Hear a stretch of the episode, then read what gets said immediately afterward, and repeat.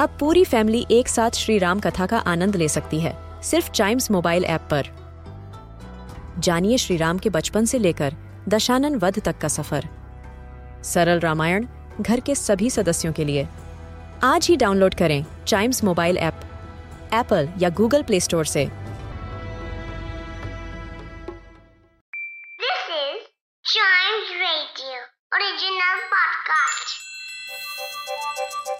हर दिन की एक कहानी होती है। कुछ ऐसी बातें जो उस दिन को बना देती हैं हिस्ट्री का हिस्सा।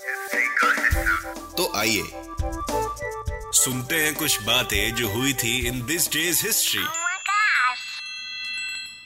This day's history के एक और एपिसोड में आपका स्वागत है। आज हम बात करेंगे स्वदेशी मूवमेंट के बारे में। उसके बाद आपको बताऊँगा एक इंडियन साइंटिस्ट के बारे में। उसके बाद हम जानेंगे पहले रेडियो ट्रांजिस्टर के बारे में और आखिरी में हम बात करेंगे नेशनल हैंडलूम के बारे में। तो चलिए शुरू करते हैं और सबसे पहले आपको लिए चलते हैं 1905 में। इस साल में स्वदेशी आंदोलन की ऑफिशियल शुरुआत आज ही के दिन कोलकाता के टाउन हॉल से की गई थी। इस आंदोलन के तहत विदेशी सामान को जला दिया जाता था। 1905 में लॉर्ड कर्जन ने जब बंगाल का विभाजन किया तो उसी के बाद से इस आंदोलन की शुरुआत हुई थी। इस आंदोलन में बाल गंगाधर तिलक और औरबिंदो घोष, लाला लाजपत राय विपिन चंद्रपाल और कई अन्य नेताओं ने इस मूवमेंट में बहुत इंपॉर्टेंट रोल प्ले किया था। चलिए, बढ़ते हैं आगे।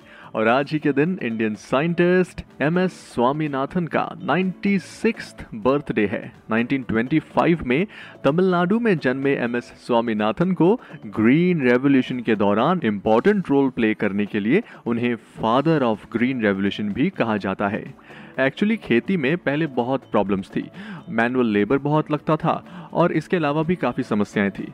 तभी एम एस स्वामीनाथन ने 1960 में जब ये ग्रीन रेवोल्यूशन शुरू हुई, तब उन्होंने काफ़ी नए उपाय किए, जिससे फार्मर्स को काफ़ी राहत दी और एग्रीकल्चर प्रोडक्शन में काफ़ी ग्रोथ हुई। उन्हें 1971 में मैगसेसे अवार्ड से भी सम्मानित किया गया। 1972 में पद्म भूषण मिला, उसके बाद 1987 में वर्ल्ड फ़ूड प्राइज और 1989 में पद्म विभूषण 91 में Tyler prize for environmental achievement इन सब के अलावा इनके नाम ढेरों अवार्ड्स हैं। फ़िलहाल बढ़ते हैं आगे और 1955 में आज ही के दिन जापान में पहला ट्रांजिस्टर रेडियो बिका था। इसे जापान की एक कंपनी टोक्यो टेलीकॉम इंजीनियरिंग ने बनाया था और इसी कंपनी का नाम बाद में बदलकर सोनी रखा गया, जिसे आप और हम सब बखूबी जानते हैं। और आज ही के दिन 2017 में Indian prime minister Narendra Modi ने चेन्नई के एक इवेंट में नेशनल हैंडलूम डे लॉन्च किया। और जैसा कि मैंने इसी पॉडकास्ट में आपको स्टार्टिंग में बताया कि आज के दिन स्वदेशी आंदोलन की शुरुआत हुई थी, इसीलिए नेशनल हैंडलूम डे को आज ही के दिन लॉन्च किया गया था।